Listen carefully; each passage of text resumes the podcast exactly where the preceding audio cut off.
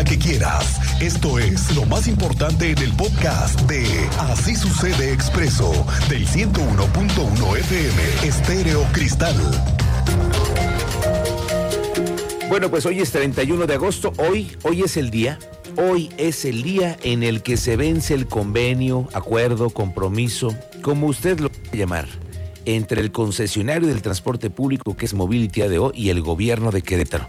Y se venció justo en la semana del regreso a clases si cumplieron o no. Esa pregunta se la hacemos a los usuarios. ¿Usted cree que en los últimos meses cumplieron con mejorar las frecuencias? Porque en el IQT tienen otros datos que tú tienes, por cierto, Andrea Martínez. Muy buenas tardes.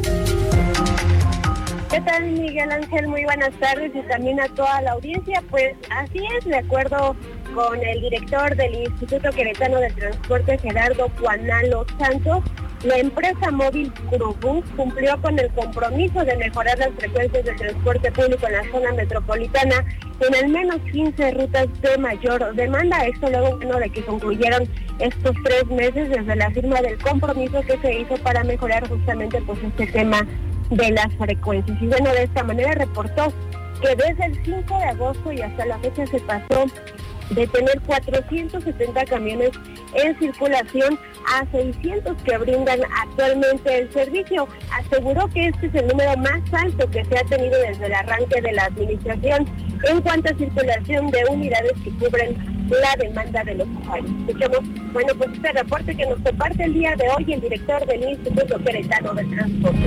A partir del día 5 de agosto han venido cumpliendo con la meta que se estableció a partir de esta semana este, incrementamos esa meta debido al programa de regreso a clases. Hoy en día efectivamente hay circulando 600 unidades del transporte público efectivas.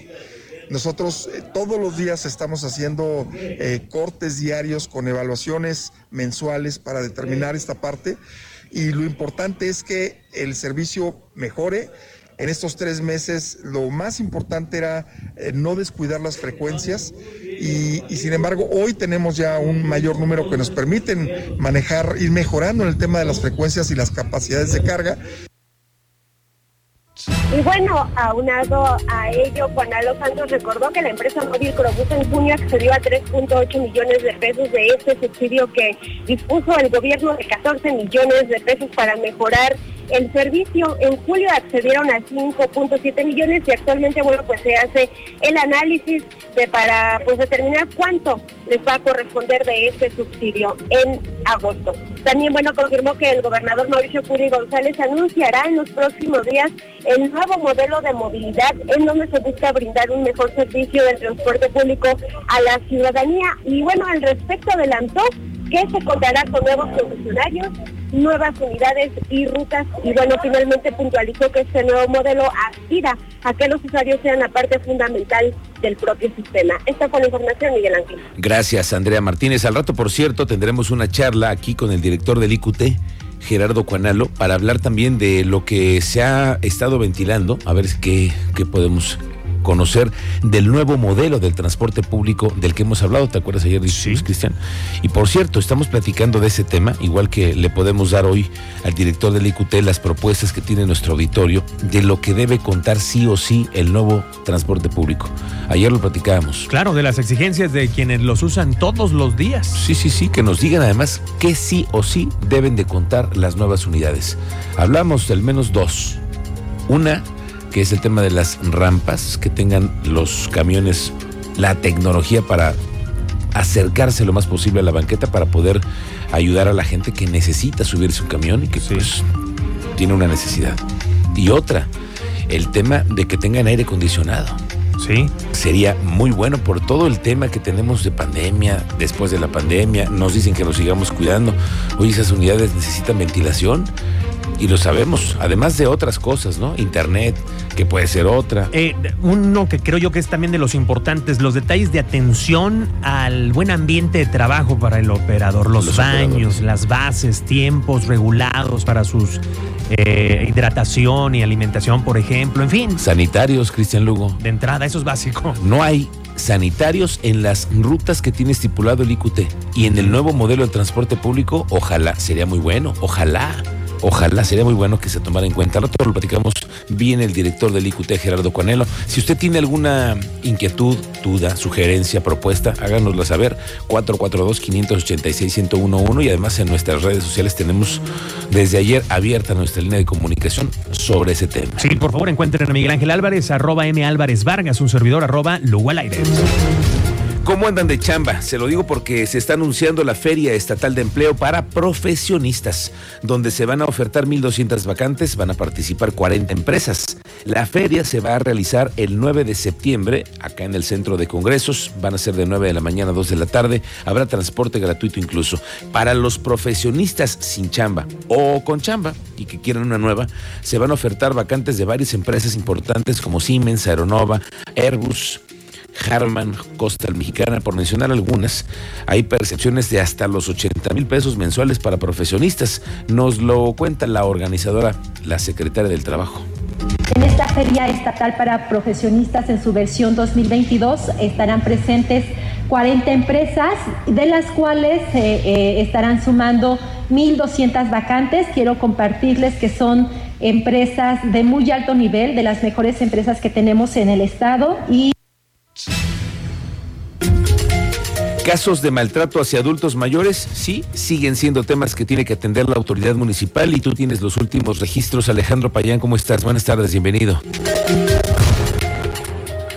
Hola Miguel Ángel, muy buenas tardes. Pues efectivamente, como lo comentas, eh, tan solo en lo que va de esta administración, el sistema DIF municipal de Querétaro ha atendido y dado seguimiento a 48 reportes de maltrato contra adultos mayores que ya todos están siendo judicializados ante la Fiscalía General del Estado y mensualmente se tiene una población de 100 entre asesorías y orientaciones. Esto le da a conocer Mayra Presa, la recién nombrada Procuradora de Protección al Adulto Mayor del Sistema DIF Municipal. Si te parece bien, que vamos a escuchar lo que nos comentó en la entrevista, donde nos reveló estas aterradoras cifras. Este sí, en lo que va de reportes, como decía bien la directora, en el área de trabajo social es el área donde se reciben todas las atenciones de omisión de cuidados, que es obviamente el delito más recurrente, el reporte más recurrente aquí en, en la Procuraduría y a lo que va del año pues van este 48 reportes aproximadamente de maltrato. A partir de ahí este, se está atendiendo a una población aproximada de 100 personas eh, de forma mensual. Este, sin embargo, como bien dice nuestro compañero, este va en aumento ese tipo de reportes. Adelante, Payán.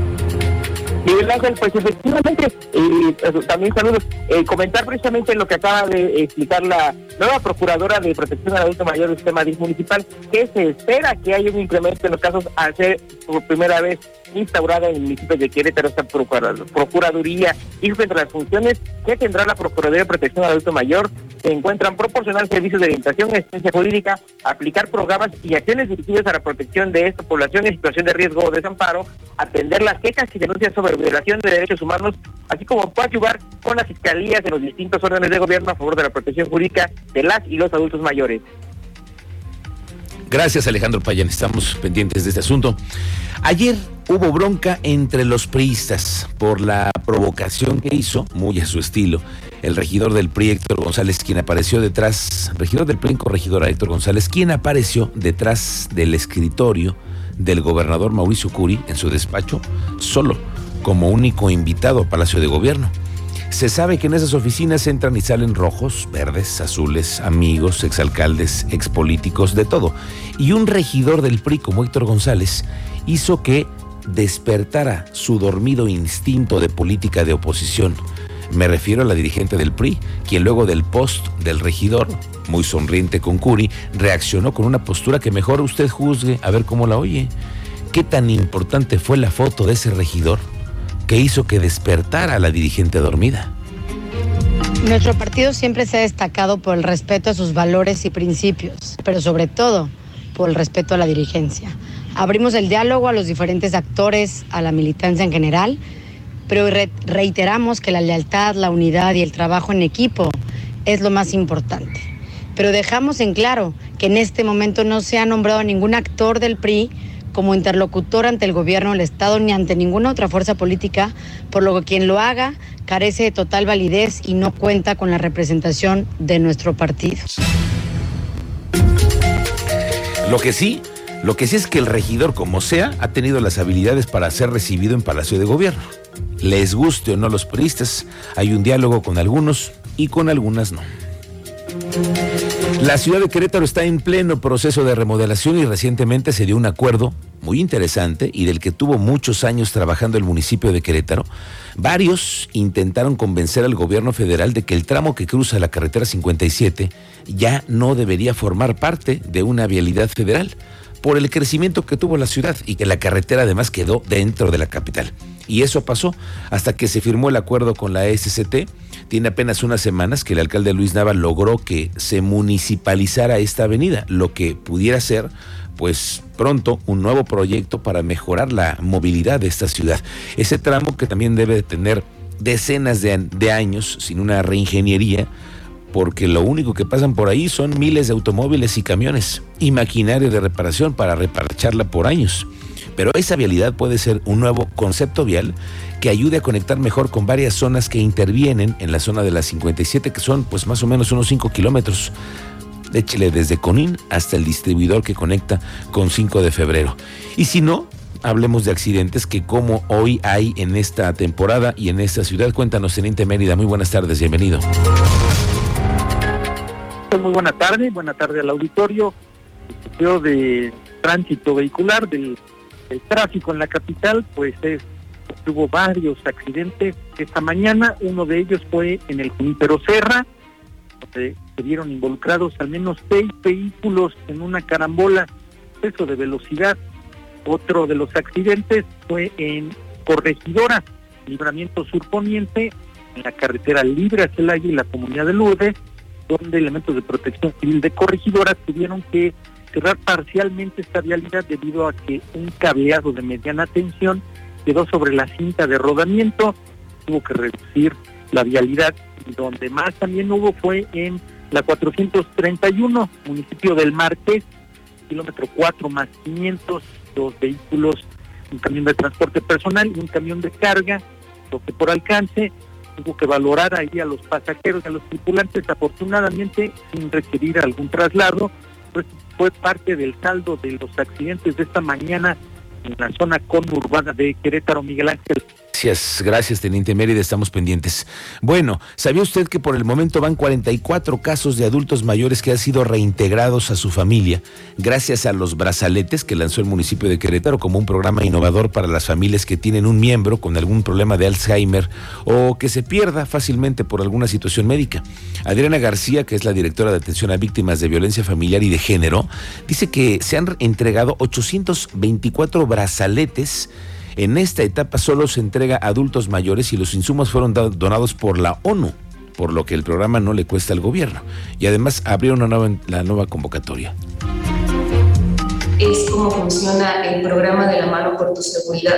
Va dirigido a personas adultas mayores. Entre los requisitos está que sean de 60 años en adelante, eh, que sean habitantes del municipio de Querétaro, que tengan alguna red de apoyo o familiar eh, que nos den de manera voluntaria, nos proporcionen sus datos personales para poderlos ingresar al padrón y a la base, para que nos permita la tableta desplegar la información de contacto y de domicilio.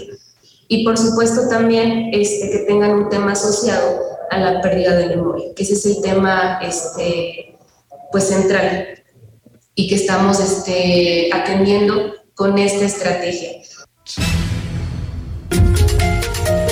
La secretaria de Cultura llevó a cabo la presentación del vigésimo cuarto Encuentro Nacional y del decimosegundo Internacional de Guitarra Querétaro 2022 que se va a llevar a cabo del 2 al 20 de septiembre en todos los municipios de la entidad.